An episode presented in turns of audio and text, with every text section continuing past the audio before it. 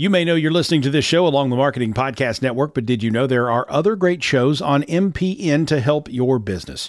Christy Heiler hosts a fantastic podcast called Own It. Christy, tell us more about the show. Own It is all about celebrating women and non binary advertising agency owners. We talk about buying out of the Boys Club of Advertising because less than 1% of ad agencies are owned by women. And where can people subscribe? You can find the podcast at untilyouownit.com. We're also on the Marketing Podcast Network at marketingpodcast.net. And of course, you can subscribe wherever you get your podcasts. You heard her. Go subscribe.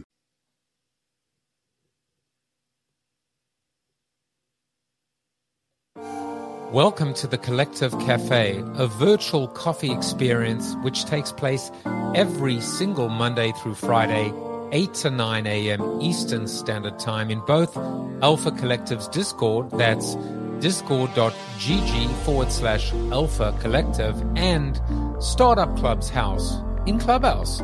It's free. It always will be free. There are no strings attached. There is no bait and switch. Lurk or listen only. Chat with one another in our back chat or even come onto stage. The coffee shop is open for business. Whether you're on the treadmill getting the kids ready for school, getting yourself ready for work, commuting into the big bad city, or maybe just even commuting from your bedroom to your home office. On Monday, we manifest. On Tuesday, we talk thought leadership. On Wellness Wednesday, we discuss mental health, wellness, and life skills. On Thursday, we do live book reads and discussions with the author. And then on Friday, it's No Agenda Friday, where there is no agenda. Start your day off on the right foot, on the front foot, with virtual coffee, with the Collective Cafe, where we mastermind, we manifest, we collaborate, we help one another at the business of Web3 or anything else that intersects, whether it's culture, collaboration, creativity, innovation, disruption, entrepreneurship, or coaching. So give us a subscribe, bit.ly forward slash collective cafe to go, or a review on your favorite podcast platform if you're listening on demand, or of course, join us every day live. It is addictive, and remember, it is a safe, welcoming space, and you will never, ever be put on the spot. This is Alpha Collective's Collective Cafe. My name is Joseph Jaffe. Well, good morning, good morning, everybody. It is January 4th, 8.02 a.m. Eastern Standard Time, and uh, we are slowly but surely rebooting the Collective Cafe in 2024 uh, with probably uh, a couple of changes. I want to do some innovating. I think uh, I've established an amazing, I think, foundation now and momentum of, I would say, best in class content. I'm certainly proud of the content. Uh, the audience is lagging, but we're going to focus on audience in 2024, and uh, and most likely going to start um, working uh, in Twitter Spaces, X Spaces. Um, it's uh, it's a necessary evil, but I think it's one that I have to take, um, and and I will take it with a full heart, not a heavy heart. And so, yeah, so I'm going to be growing this and uh, figuring out maybe a, a more um, an equitable rev share potentially uh, based on people that are able to help me grow this momentum and this media uh, platform because that's what it is really at the end of the day. Um, so I'm excited for that. Um, you know, I've been able to to grow myself, to learn. Um, just shout outs to Caleb, shout outs to Chris right now in Twitter, on in Discord, and um, I certainly it's a highlight of my day, uh, regardless of audience. But of course, the beauty of it is the ability to uh, still push this out as a podcast afterwards and and there is audience in the podcast, which has been great. Um, so you know, looks can be deceiving sometimes, and people that are now choosing to subscribe and download and uh, and listen to it on demand um, are you know growing, and that's and that's great. And if you think about it, um, you know, 8 a.m. is not for everyone. You can never really please everyone all the time, can you? Uh, otherwise, you end up uh, pleasing uh, nobody. And uh, so there's that. And then I've also still been able to selectively produce uh, some really great LinkedIn and Substack summaries, articles, um, using the power of AI to help synthesize and summarize. Um, and um, and so the whole experience for me has been a really positive one. But 2024 is the year of audience, and um, and for people that are either um, here with me live today or listening on demand, or will catch highlights via text. Um, today we're going to go back to Suneel uh, Gupta's uh, book Backable the surprising truth behind what makes people take a chance on you. And by the way, Suneel's brother is Sanjay Gupta, so they are uh, pretty famous Guptas um, as Guptas go. Um, I've decided to um, move to chapter, or it's not chapter, it's called step five. And, uh, you know, a little bit of context, I think maybe would be important because if there are steps, uh, let me tell you what they are. Um, so, step one is convince yourself first. Uh, step two is cast central character. Um, we did um, number one, by the way, for um, a few weeks ago. Well, maybe a month ago. Step three is find an earned secret. Step four is make it feel inevitable. I almost did that chapter today, um, but the one that I wanted to touch on was was step five: flip outsiders to insiders. And so uh, let's let's get on with it. We've been told that creativity is a two-step formula: a great idea plus great execution. But there is a secret step in between. This is where you turn outsiders into insiders so that when your idea reaches the execution stage, you arrive together. Nearly every great movement, organization, and campaign can be traced back to the secret step. In the 1940s, instant cake mixes were unveiled at grocery stores across the United States with lots of marketing and hype. All you needed to prepare a tasty dessert was to add water, pour the batter in a pan, and bake. It took less than half the time and effort to make a cake from scratch. So marketers were stunned to find that their product wasn't selling. It took a psychologist named Ernest Dichter to figure out why. After cross examining house homemakers across the country, Dichter came to a shocking conclusion. The mixers made the mixers made cooking too easy. They all but removed the consumer from the creative process. So manufacturers tried something new. They uh, I missed a, uh, I missed a page. I was like, there we go. They removed the egg from the mix, requiring that was like a bit of a um, you know a drum roll. They removed the egg from the mix, requiring you to crack and mix one in yourself. Sales took off. In the coming decades, researchers would see this pattern over and over again. Michael Norton from Harvard Business School, along with two colleagues, eventually named it the IKEA effect and demonstrated that we place nearly five times more value on a product we helped build than on a product we simply buy. Time spent touching objects leads to feelings of ownership and value. Could a backer feel that sense of ownership for someone else's idea? At first, I didn't see the connection, which is why I'd walk into pitches trying my best to show I had a thorough plan with every major and minor detail figured out. I believed my ideas needed to be bulletproof in order to be backable. But as I continued to bring ideas to backers, I realized something. The more pinned down my plan, the less enthusiasm I was able to generate. My best pitches tended to be the ones with at least one open question, which I posed to the room. Those meetings would begin with the backers on the opposite side of the table and typically end with us huddled around my laptop or phone, working through something together. Through these experiences, I stumbled into a somewhat hidden lesson for being backable. We tend to fight the hardest for ideas for which we feel some sense of ownership.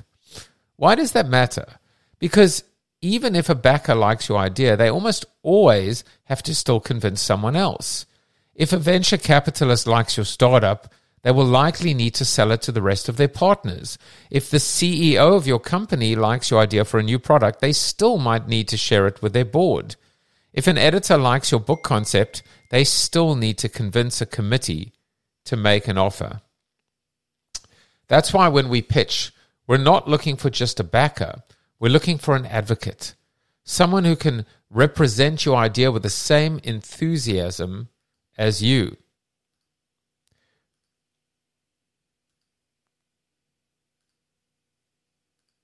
Just put it into do not disturb if you're wondering.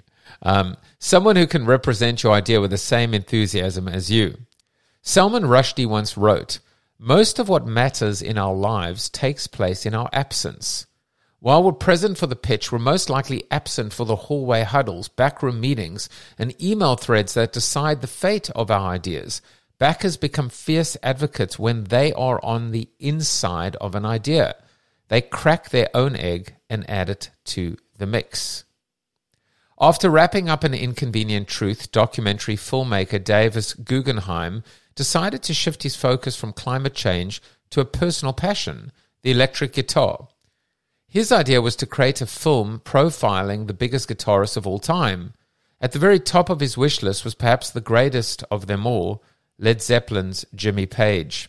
When Guggenheim ran the idea by his team, the consensus was universal it will never happen. Bringing Jimmy Page into the film would have been a dream. Guggenheim told me, but none of us believed we could get him. He was too private. In fact, in Page's 50 plus year career, he'd given only a handful of interviews, none of which were at the depth required for a feature length documentary film. Guggenheim pressed on, eventually finding his way to Page's business manager, who confirmed everyone's doubts. When Guggenheim asked for an opportunity to personally share the idea with Page, the manager said, I'll give you an hour not expecting that Guggenheim would take a 10 hour flight from Los Angeles to London for a short meeting. But Guggenheim booked one of the first flights he could find to Heathrow. He met Page in the lobby of a London hotel where the two talked over English tea. From the moment they sat down, the pressure was on Guggenheim to convince the rock and roll icon to do something he'd never done before. Perhaps Page might have been expecting a hard sell, but it never came. Jimmy, I don't know what the what this film is going to be, but let's tell the story together. Why don't we start with a casual conversation? No cameras, just a microphone and no commitments. We'll just talk and see where it goes from there. At any minute, you can get up and leave. Guggenheim describes that moment as the turning point for the film. I get it, Page responded. It will be organic. Guggenheim and Page rented a, a space at a small local hotel and ended up talking for three days. As promised, there was no agenda or camera crew, just two human beings openly sharing ideas, reflections, and anecdotes. What emerged was the start of a film called It Might Get Loud, which was nominated for awards and hailed as a triumphant and truly absorbing 90 minute spectacle. For me, Guggenheim's story represented a career defining lesson. Bring the people you are counting on into your creative process so that they feel like co owners of your idea. Even if it feels uncomfortable, don't be afraid to let people put their fingerprints on your projects. Make them an insider and they'll feel invested in your success. Tommy Harper, who has produced big budget films like Star Wars, The Force Awakens, put it to me like this If they feel like it's their idea, then we all win. So, I'm going to pause there um, just for a second. We're page uh, 79, and uh, this chapter will go on to page 94. Um, so, we'll definitely get through it. I'm going to have a sip of coffee.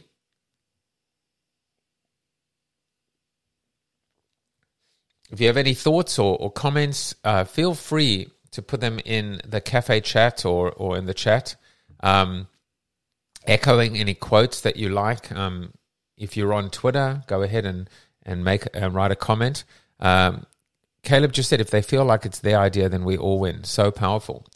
Yeah, the reason I paused there as well was because it, it's kind of politics. It's political, very much so. Even you know when selling through to a client or or in business, and and the thing is, it's it's looked at as a um, as a negative right? It's like, uh, you know, like, you know, this is the only way we can convince the big boss.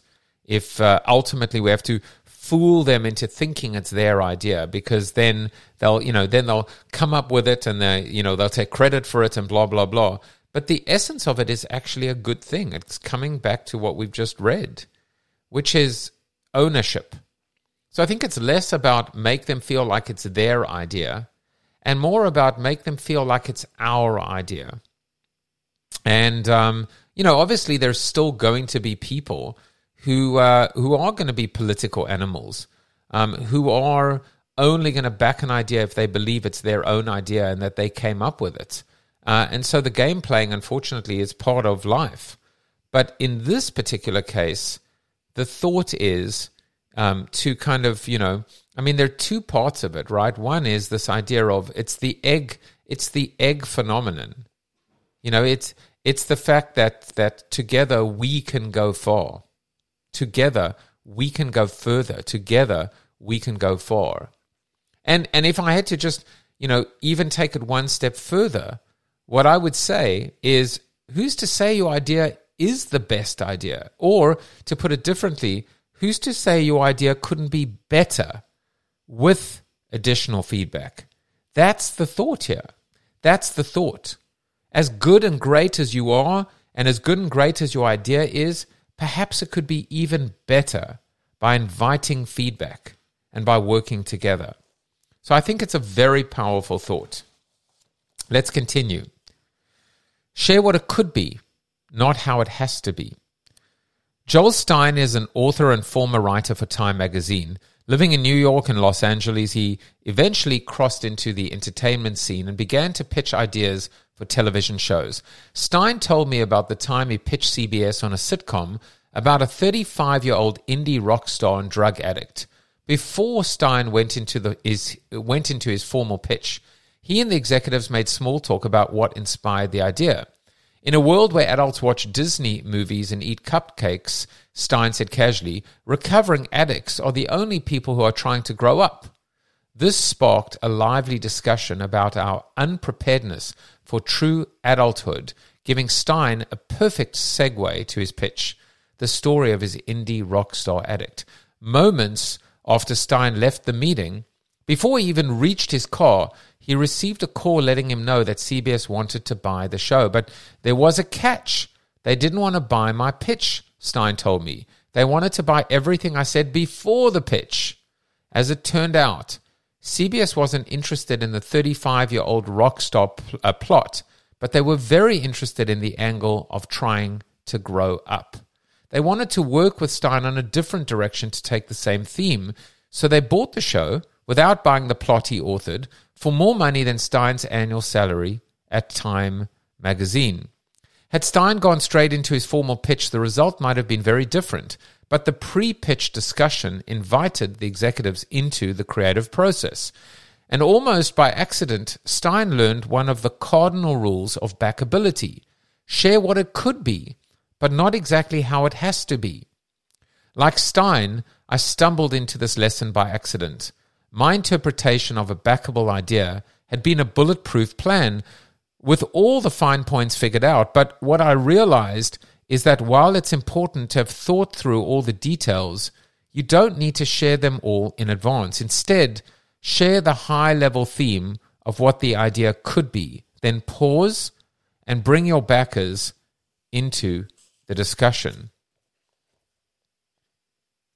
A startup pitch deck typically has a backup section. By the way, I'm wondering what the show is. Um, I'm going to have to ask. Uh, I'm going to have to ask Suneel what the show is. Um, I'm like, do you know what the show is? If you do, just let me know. Um, a startup pitch deck typically has a backup section. These are slides that can be referenced after the initial pitch and during discussion. When I first started pitching Rise, only 10% of my overall deck was in the backup section. After backable people helped me reshape my deck, after backable people helped me reshape my deck, over 50% of my deck was in the backup section. Instead of sharing all of the details up front, I'd share the high level idea and vision, then open it up to discussion. As a result, each pitch began to feel less like a presentation and more like a collaboration. I love that quote. make every pitch feel less like a presentation and more like a collaboration. I thought he was actually going to say more like a conversation, but it's actually both. It's like a conversation and a collaboration.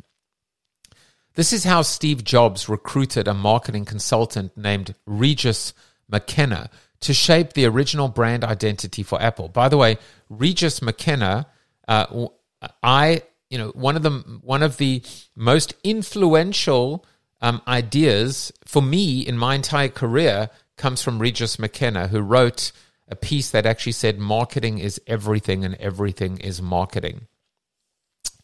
Um, Jobs loved the work McKenna did on the Intel ads and wanted him to work on his logo. The problem was that Apple was an unknown brand and McKenna already had a stable of large established clients. And yet, within five minutes of meeting Jobs, McKenna decided to work with Apple. Why? Because instead of boring McKenna with a detailed set of specifications, essentially telling him exactly what Apple was, Jobs spoke passionately about what the brand could be. And it was the what is possible talk that invited McKenna into the process, not as a contributor, but as a collaborator and an insider. As a result, he not only designed Apple's logo, but helped construct the company's first business plan. While writing this book, I was introduced to Jonathan Dotan, who isn't your typical Hollywood screenwriter. He was originally hired by the creators of HBO's Silicon Valley as a technical consultant to make sure the show remained credible to their early adopter audience, tech geeks who loved shows about tech geeks. During an episode, if even a single detail wasn't rooted in reality, it would lead to outrage on Reddit. On Reddit, Dotan, who had or Dotan, uh, who had a unique mix of technical design and film experience, was brought on to fact check and pressure test each plot point to ensure that it was technically rooted in reality. In the season one finale, the writers wanted their main character, Richard Hendricks, to come up with a programming breakthrough, something that made his startup's compression algorithm exponentially better than anyone's tail. A tall order for a tiny startup. Dotan or Dotans, I'm wondering if he's Israeli because it sounds maybe like he is, Dotan's uh, job was to research and bring concepts into the writer's room, which can feel a lot like a backable WrestleMania. Ideas are being thrown out from different directions, most of which drop on the floor. The pace is fast, the wit is sharp, and the voices are loud. You're lucky to have the room's attention, let alone its enthusiasm. Dotan got to work on, on researching compression engines and found something that surprised him. The algorithms that power a lot of the consumer technology we use today haven't significantly changed for decades. This was an interesting enough insight that Dotan could have attempted to formulate and steer the writers toward his own specific plotline. Instead, he simply shared his discovery. I didn't want to be prescriptive. I wanted to open up a conversation. Dotan late, later told me um, during the writers' meeting, he walked the room through the two existing types of compression, top down and bottom up, and then added there hasn't been any real advancement since the 1970s. That was enough to rev up the creative horsepower of Mike Judge and Alec Berg, the two head writers. After reflecting on Dotan's presentation, they said to him, You mentioned top down and bottom up. What about middle out? Over the following weeks, Dotan and the writers collaborated on inventing and validating a brand new type of compression engine. Middle out became the capstone plot, a point for a show that won five Emmy nominations, earned the trust of a core audience of techies, and even inspired some viewers to build an actual startup based on the new compression engine. As for Dotan, he was able to play a key role in closing out a television season. He did so without ever trying to force his own idea. Had he burst into the room with a specific solution, the writers might never have arrived at the middle out engine. Instead, he shared the high level of what the idea could be, not how it had to be. So I'm going to pause there as well for a second. And again, invite anyone who wants to just comment on what they just heard, what they, you know, what they, um, how they interpret that. Same in Twitter.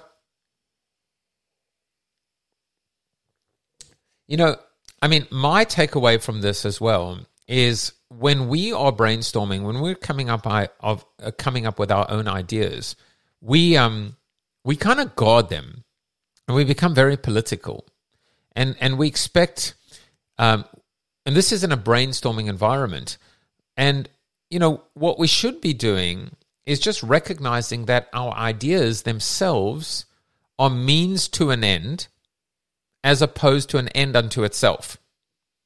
So I'll repeat that our ideas are means to an end instead of the end unto themselves. In other words, they are catalysts, they are sparks, and they and they move the whole conversation forward. And and I think you can only win in that environment if you are all um, vested or invested in that outcome, in that shared outcome, in that you know, in in in the whole is greater than the sum of its parts because then in a way your idea is nothing more than an egg or flour or sugar or you know vanilla extract or whatever the case may be. And i think it's a powerful point that you realize that ideas and and even going into a pitch environment that you know it is part of a recipe. It is an ingredient as opposed to you know the fully formed cake. So that's how i take kind of interpret that second part Okay. The story of us. Most great political speeches include three stories the story of me, the story of you, and most important, the story of us. What happens when we join forces and work together? John F. Kennedy's inaugural speech masterfully did this when he laid out a bold agenda and then challenged people everywhere to ask what together we can do for the freedom of man. I've discovered that founders often tell the story of me, occasionally tell the story of you, but almost never tell the story of us. They tend to miss the opportunity to tell a backer why she is a specific fit for the idea more than any other backer. When we miss this part of the story, we lose the chance to turn an outsider into an insider. So I'll repeat that again. They tend to miss the opportunity to tell a backer why she is a specific fit for the idea more than any other backer. John Palfrey is head of the MacArthur Foundation, which awards a $625,000 grant every year to 20 or so people who, among other qualities, display extraordinary originality and dedication in their creative pursuits. Over the past 40 years, the Genius Grant, as it's commonly referred to, has been given to people like Chim, uh, Chimamanda Ngozi Itachi, sorry, Adichie, Tim Berners Lee, and Lin Manuel Miranda. I don't know the first person. I certainly do know who Tim Berners Lee is and Lin Manuel Miranda. So I have to go and research who that who that is. Maybe you can do that for me. Uh, Chimamanda, C H I M A M A N D A, Ngozi, N G O Z I. That sounds like a South African name, and Adichie, A D I C H I E. So I was surprised when Palfrey told me that if someone already had a clear path to success, that might make them a weaker candidate for the grant. He says a candidate is the strongest when they pass the but for test. So I'm going to make a little note of that in the chat. Trying to think of a good name for this episode. So it's either going to be called but for or something to do with that egg. So, what is the but for test, you asked? We look to support someone where, but for our support, they wouldn't be able to accomplish their full potential, says Palfrey. So I'll read that again. We look to support someone where, in quotes, but for our support, they wouldn't be able to accomplish their full potential. We see the same filter used by other selective programs. Stanford's Stanford University's Graduate School of Business receives thousands upon thousands of applications every year and accepts only a few hundred students. When I spoke to an admissions officer, he told me that most applications are simply a list of accomplishments, but the best applications show an intersection between your gaps and the program's strengths.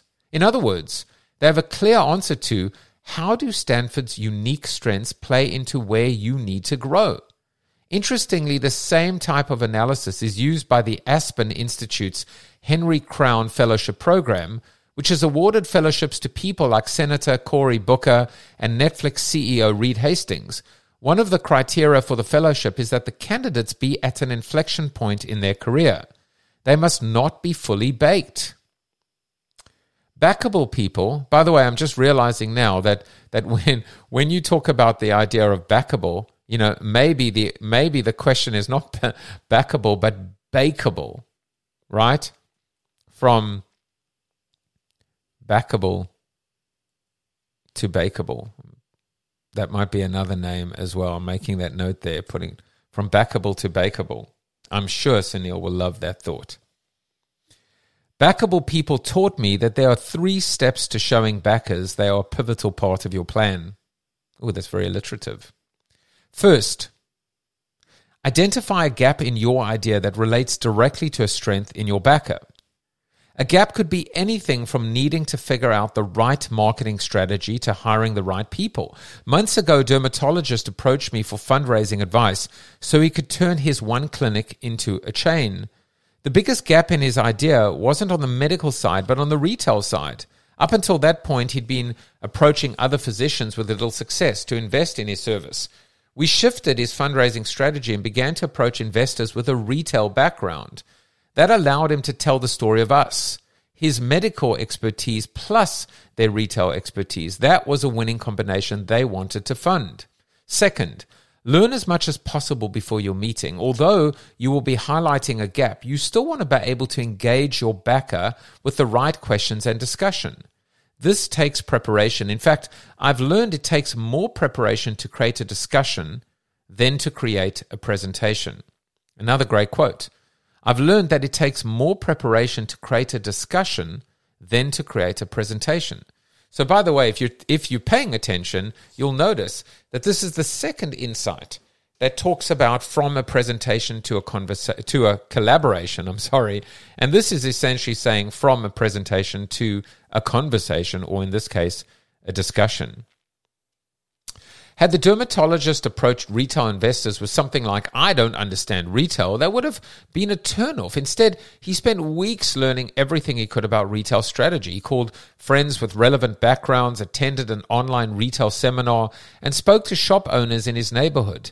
In the days before the meeting, he came up with thoughtful opinion, uh, thoughtful options for a strategy. Again, he didn't shrug his shoulders and point to his own gap. He showed the work he'd already done in trying to figure it out and engaged the retail expert investor in a discussion.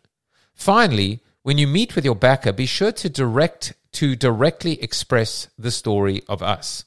Explain how your gap and their strength fit together to unlock your idea. Don't assume that they'll connect the dots. Even if they do, it's worth them knowing that you understand why you two fit well together let me say that again. Don't assume that they'll connect the dots, right? Because it says explain how your gap and their strength fit together to unlock the idea. Even if they do, it's worth them knowing that you understand why you two fit well together. In emails to potential investors, this dermatologist would emphasize how your retail background and my clinical background would be a nice fit.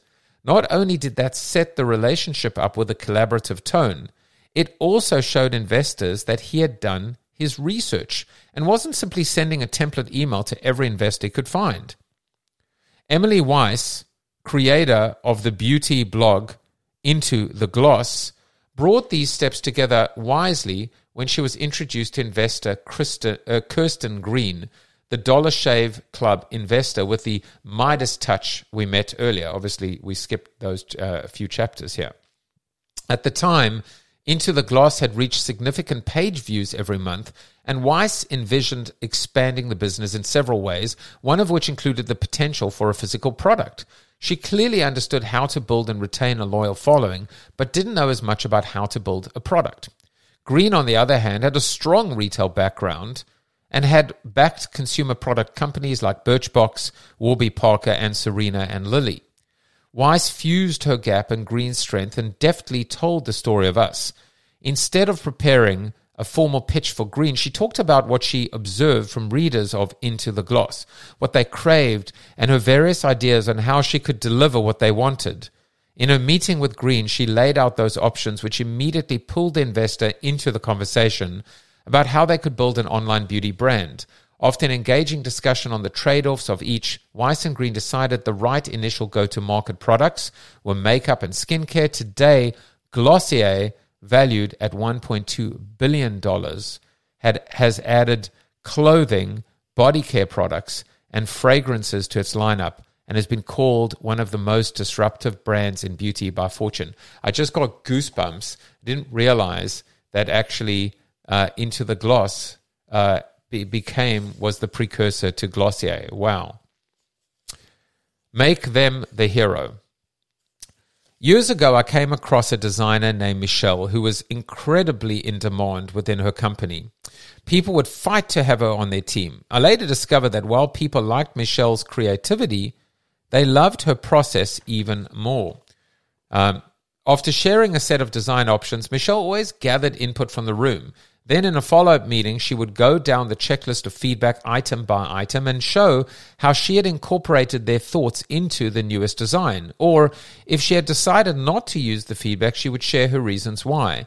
People didn't always agree with Michelle, but they always felt heard. Their input mattered, and they felt like insiders in her process. Recently, June Cohen said something that really made Michelle's stories, uh, story click. Cohen, the former head of media for TED and current CEO of Wait What, explained that in order to chart a truly epic career, you need to make everyone you enlist a hero, not just in your story, but in their own. In The Wizard of Oz, Dorothy enlists the help of the Tin Man, the Scarecrow, and the Lion by making them the hero of their own stories. Cohen says if the Scarecrow didn't have a chance of getting a brain, if the Tin Man didn't couldn't get a heart, they would have bra- they wouldn't have braved those attacks from flying monkeys. To feel like heroes, we need to know what we said. We need to know that what we said and what we did made an impact. Penelope Burk is a renowned res- uh, fundraising researcher who showed the difference it makes when we truly feel that way. More than 20 years ago, Burk noticed that non-profit leaders were spending the majority of their time and resources recruiting new donors instead of keeping the ones they already had. As a result, nearly 70% of an average charity's backers would never give again, and non-profit leaders would constantly be rebuilding their donor bases from scratch. It didn't make any sense, Burk told me. So she decided to study what would happen if a charity spent real time and effort cultivating existing donor relationships. In her experiment, Burk isolated a set of people who had given to a national health charity. If you were part of this test group, you received a personal phone call from a member of the board of directors. During this call, uh, uh, you were not asked for more money. This was a critical point. The call wasn't being used to sell you again, but rather to express sincere gratitude. You received a heartfelt thank you for your support and you learned how your contribution was making a difference. After those phone calls were placed, Burk waited to see which donors stuck around.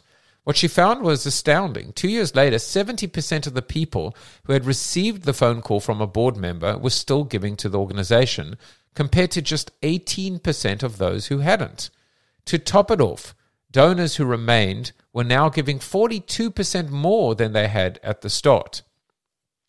I'm going to pause there uh, for a second as I finish my coffee.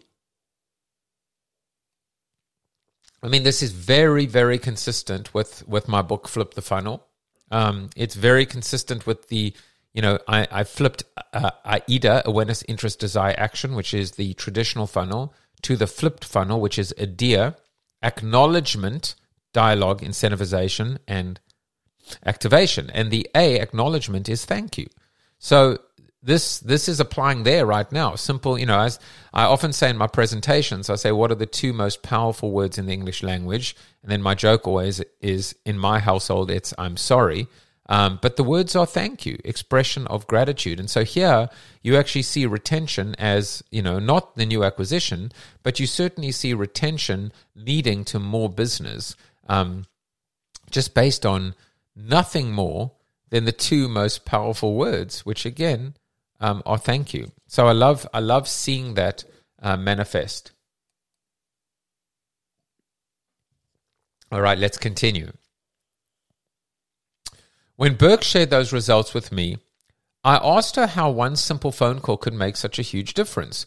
She answered my question in part by reading a thank you letter she happened to have sitting on her desk. It was written from one community organizer, organizer to another, and the first paragraph began We know it's often your role to do the work of making donors and volunteers feel like heroes, and they no doubt are. Helping people understand their impact isn't a business concept, it's a human concept. We all want to feel as though what we said and what we did mattered. If you're a backer, that can be as simple as knowing your input was heard and utilized, whether that's for a mission or a strategy or a product. I got my first glimpse of this in politics. In high school, I knocked on doors for a local politician named John Dingell or Dingle. And I still remember the annoyed looks on people's faces when I'd ring their doorbells on a Sunday afternoon. By the tail end of the campaign, people's irritation grew because their homes had been visited multiple times by campaign workers who had handed them the same piece of literature. If you give me one more of these pamphlets, I'm voting for the other guy, said one suburban dad. A decade later, when I was canvassing for another candidate, smartphones had changed everything. Before knocking on a door, I could pull up an app and know that the issues that mattered most to that voter because we had taken notes the last time we visited the home. I would say something like, from the last time we chatted, I know you care deeply about K through 12 education. Can I give you an update on some of the progress we're making on that front? As a result, there were fewer door slams and more quality conversations. Voters felt like they were being listened to, that, that what they said mattered. We don't typically win people over in one conversation, but through a series of interactions that build trust and confidence. Oh, sorry. We don't typically win people over in one conversation, but through a series of, of interactions that build trust and confidence. Even if the last conversation went poorly, you can use the next one to show that how they influenced to sh- you can use the next one to show them how they influenced your work. This type of follow up is so powerful that it can often change a backer's response from no to yes.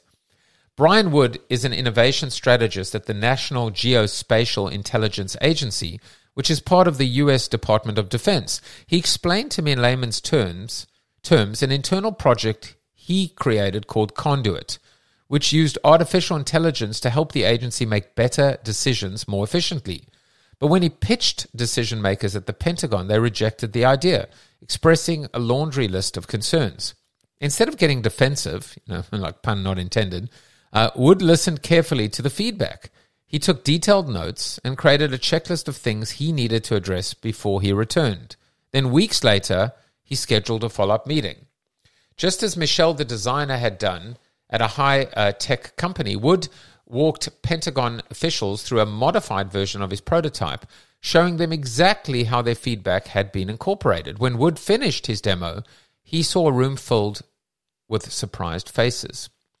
When he asked if everything was okay, one of the officers cleared his throat and said, Everything's fine. It's just no one ever comes back. Unlike Wood, I never thought to go back to the investors who said no to Rise. That is until I met an old friend from law school for coffee. Andy patiently listened to me complain about how everyone was passing on my idea. When I was finished, he leaned back in his chair bit and looked off into the distance for a moment. Then he asked a one word question Why? Why what? I asked. Why did they pass? He said. Because they didn't like the idea, I said, feeling a slight irritation. Yes, but why? Why didn't they like the idea? He pressed. At that moment, it occurred to me that I hadn't really asked investors who, who passed why they had passed. Typically, I had received a short email saying something like, Sorry, it's just not the right fit for us but I hadn't followed up and probed further into why. Later that day, I took Andy's advice and reached out to all the investors who had passed on Rise and asked them what it would have taken for them to say yes. A few of them responded with their version of nothing, just not the right fit for us, but others responded with substantive notes, offering feedback such as, we would have liked to have seen more numbers around retention, or We'd like to see the engineering team built out a little more so we know you can build a strong consumer product. Without asking the question, I would never have received the feedback. And now that I had clear direction, I knew to adjust our roadmap to focus on customer retention and engage a recruiter to help us find engineering talent. About a month later, I emailed those same investors and asked if they'd be willing to take a quick follow up meeting. I began each of those meetings by restating the concerns they shared, and as soon as that happened, I could feel the room relax. They knew in that moment that I wasn't going to waste their time regurgitating the same, the exact same pitch. Then, like Brian Wood inside the Pentagon and Michelle inside her design room, I showed how I'd modified our approach using their input and the results we had so far. The new pitch didn't always work, but two venture capitalists who had previously told me no became early investors in Rise. Next section is called Share Just Enough. Google used to be the kind of place where you could come up with an idea on a lunch break and have it implemented before you left the office. But within a few short years, it outgrew itself multiple times and added layers of bureaucracy. Meeting rooms became packed with opinions and it began to feel like you couldn't swing a bat without hitting a, in quote, decision maker, end quote. In the midst of this cultural transition, Jake Knapp was pitching a new idea for a video chat interface. As a designer, part of Knapp's, uh, it's K-N-A-P-P, part of Knapp's job was to rally the growing number of decision makers around a single creative vision. And unsurprisingly, these meetings weren't going well. Knapp discussed the situation with his colleague, Serge Lachapelle. Over lunch, they reflected on how frictionless and simple these design conversations were when it was just their group. Knapp who got his degree in visual art, was always sketching on paper or a whiteboard, and everyone seemed to quickly get on the same page. That's when it struck Lachapelle. In, inside their small meetings, Knapp had been using low fidelity drawings, but for meetings with the higher ups, he always shared high fidelity, higher precision mock ups. What would happen if they ditched their formal designs and presented these sketches instead? Knapp decided it was worth a shot. He drew his vision out on a piece of paper, recorded a series of videos of himself walking through his sketches, and shared those with the team. It, it worked. Knapp was used to receiving criticism, but now was receiving suggestions. I think that's a real important point here.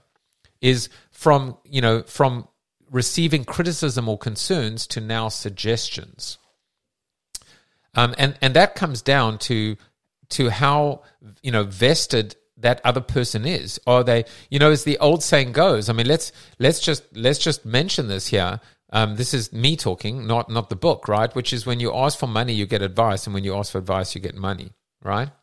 Um, looking at the basic sketches backers were using their imaginations and offering creative input. That feedback gave knapp the springboard he needed to push the project forward and become a co-founder of google meet which became one of the company's fastest growing products when pitching a new concept, your idea can't be 100% defined, Knapp later told me. That means you need to create room for backers to be a part of it. Share just enough to spark their imagination, but not so much that you give them a reason to say no. I'll repeat that. Share just enough to spark their imagination, but not so much that you give them a reason to say no. Knapp, who's now a best selling author, stumbled into a lesson that he'd used throughout his career just like Joel Stein inside the pitch room at CBS. Another Hollywood writer, Dikran uh, Ornekian, was used to being rejected for all sort of reasons, but he didn't expect this one. Madoff?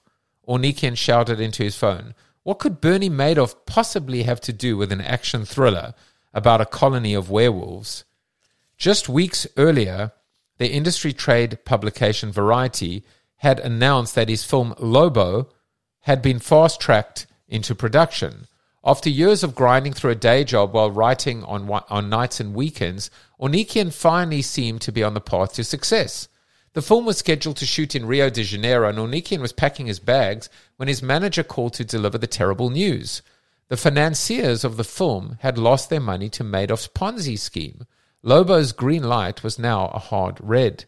Timing is a big part of being backable, and the timing for Ornekian couldn't have been worse. Sounds like, uh, you know, Sam Bankman Fried and FTX and crypto winter, doesn't it?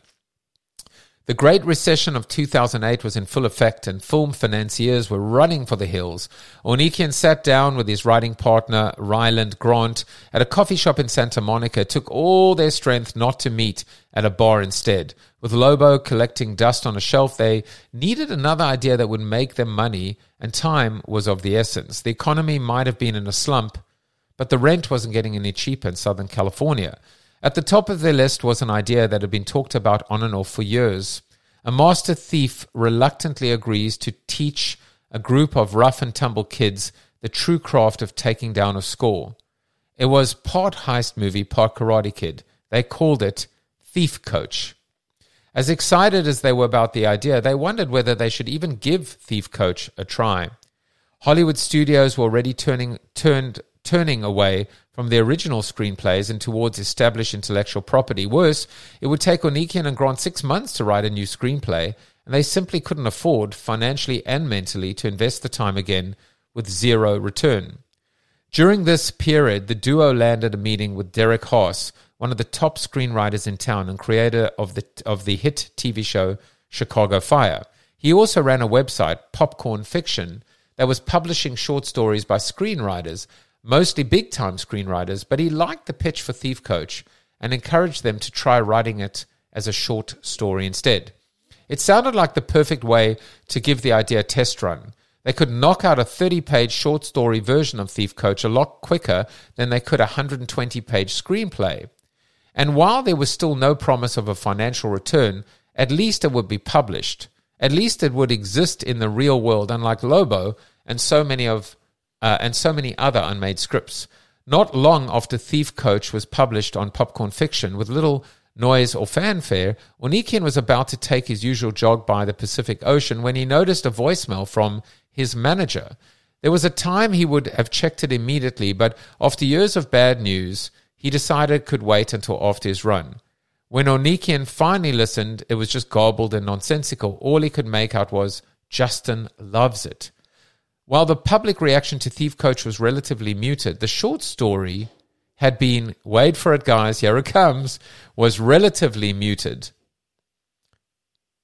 The short story had been quietly circulating from desk to desk to influential producers and directors until it finally made its way to Justin Lin, director of several Fast and Furious movies. Lin loved the story so much that he immediately called a meeting. But in this meeting, Ornekian and Grant didn't end up pitching Lin as much as Lin ended up pitching them. When Lin read Thief Coach, it sparked his own idea for how the full length story could unfold. And because the story was still high level, without the details of a fully baked screenplay, the door was open for real collaboration, and that excited Lin. After years of struggling to get inside rooms like this, Ornekian and Grant flipped one of the Holly, of, of Hollywood's hottest directors into an insider. And that is the end of the chapter. I thought actually it became the basis for Fast and Furious. So now I've got to find out. All right, so we got to find out. We we got some research to do. Uh, Caleb says, "What's the title of the book again?" Today is quite timely. It's today is quite timely. It's all quite timely. Thank you. I can't wait till next break. You know, I me too. I mean, I'm I I found this to be very very timely as well. Uh, what I'm trying to figure out is okay. Let's do let's do in our time. We've got seven minutes left. Let's do some research and find out uh, Ornekian or Nikian, uh, and uh, what was it called? Thief Coach. What was the movie? I'm trying to work out. Uh, yeah, it comes up, but what was the uh, what was the actual movie? Uh, to catch a thief, send a thief. I'm trying to. F- so let's type. Um, uh, what was the full length movie that came out of Thief Coach?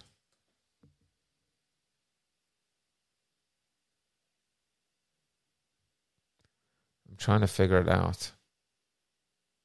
He doesn't say. Well, I'm going to have to ask. The other one that I wanted to find out is well, we know who it was. It was uh, Jeremy Lin. So let's type. Uh, let's type Jer- Jeremy Lin.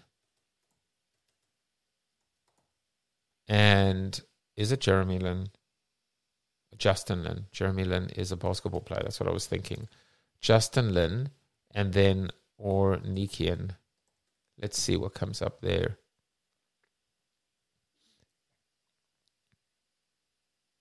Hmm. I think um, Ryland.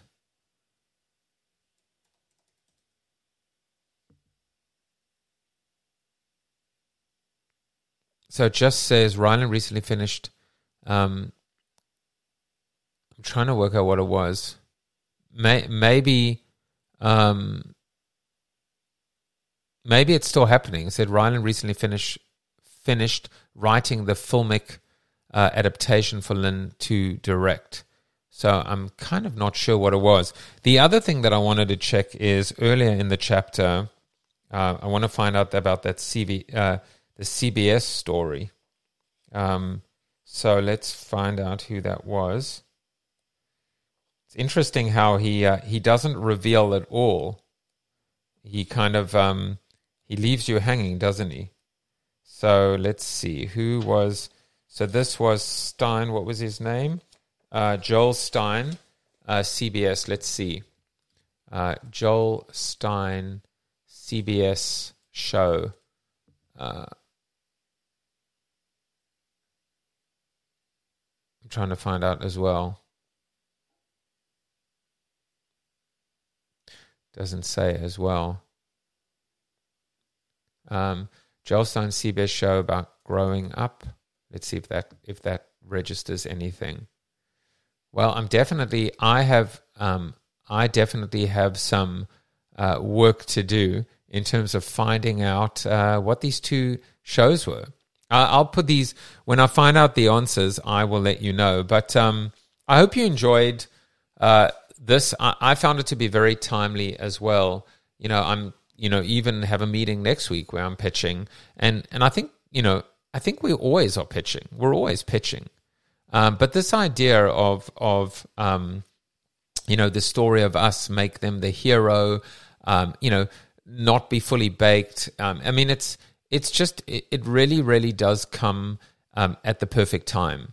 You know, what I typically do, for example, is I'm either going to go in and be so kind of precious over my idea that doesn't you know allow these are the two mistakes i can see myself making i should say where the backer doesn't feel like they're part and inside at all. Or sometimes you know in my effort to win them over i maybe come across as as not baked enough. You know so i'll be like everything's on the table. Like everything is up for debate you know and and and maybe in giving too many answers you can do this and you can do this and you can do this and you can do this and you can do anything and everything that that's too much control and so my takeaway is it should be able to be very clear which is this is what i do best like nobody else um, but this is what you know this is what you do best you know, and what you do like nobody else. This is kind of where I can help you. This is where you can help me, right? There is the the story again of the dermatologist, which is one plus one equals three. I mean, that's really what we're talking about here. We're talking about one plus one equals three. Um, it's um, it's smart money, right? It's it's why when you go on Shark Tank, you don't, you know, it's not necessarily the best deal, right? You know, sometimes, uh, you know, you're going to be looking at, um, you know, for example, um, whether it's, you know, whether it's Daymond John or Mark Cuban or Mr. Wonderful or, you know, you're absolutely looking, you know, Barbara Corcoran, whatever, you're, you're looking at, at the shark that also has the experience in, you know, direct to consumer or retail or fashion or, or shopping, you know, or franchising, etc. And, um, and I think being singular, and I also love the other point just to kind of mention as we wind down, is this concept about doing your homework. It doesn't just mean, well, I don't know, you know, like I don't know anything about retail. You know, it's being able to say, look, I've done my research and dili- uh, my due diligence, which is why and how I came to you.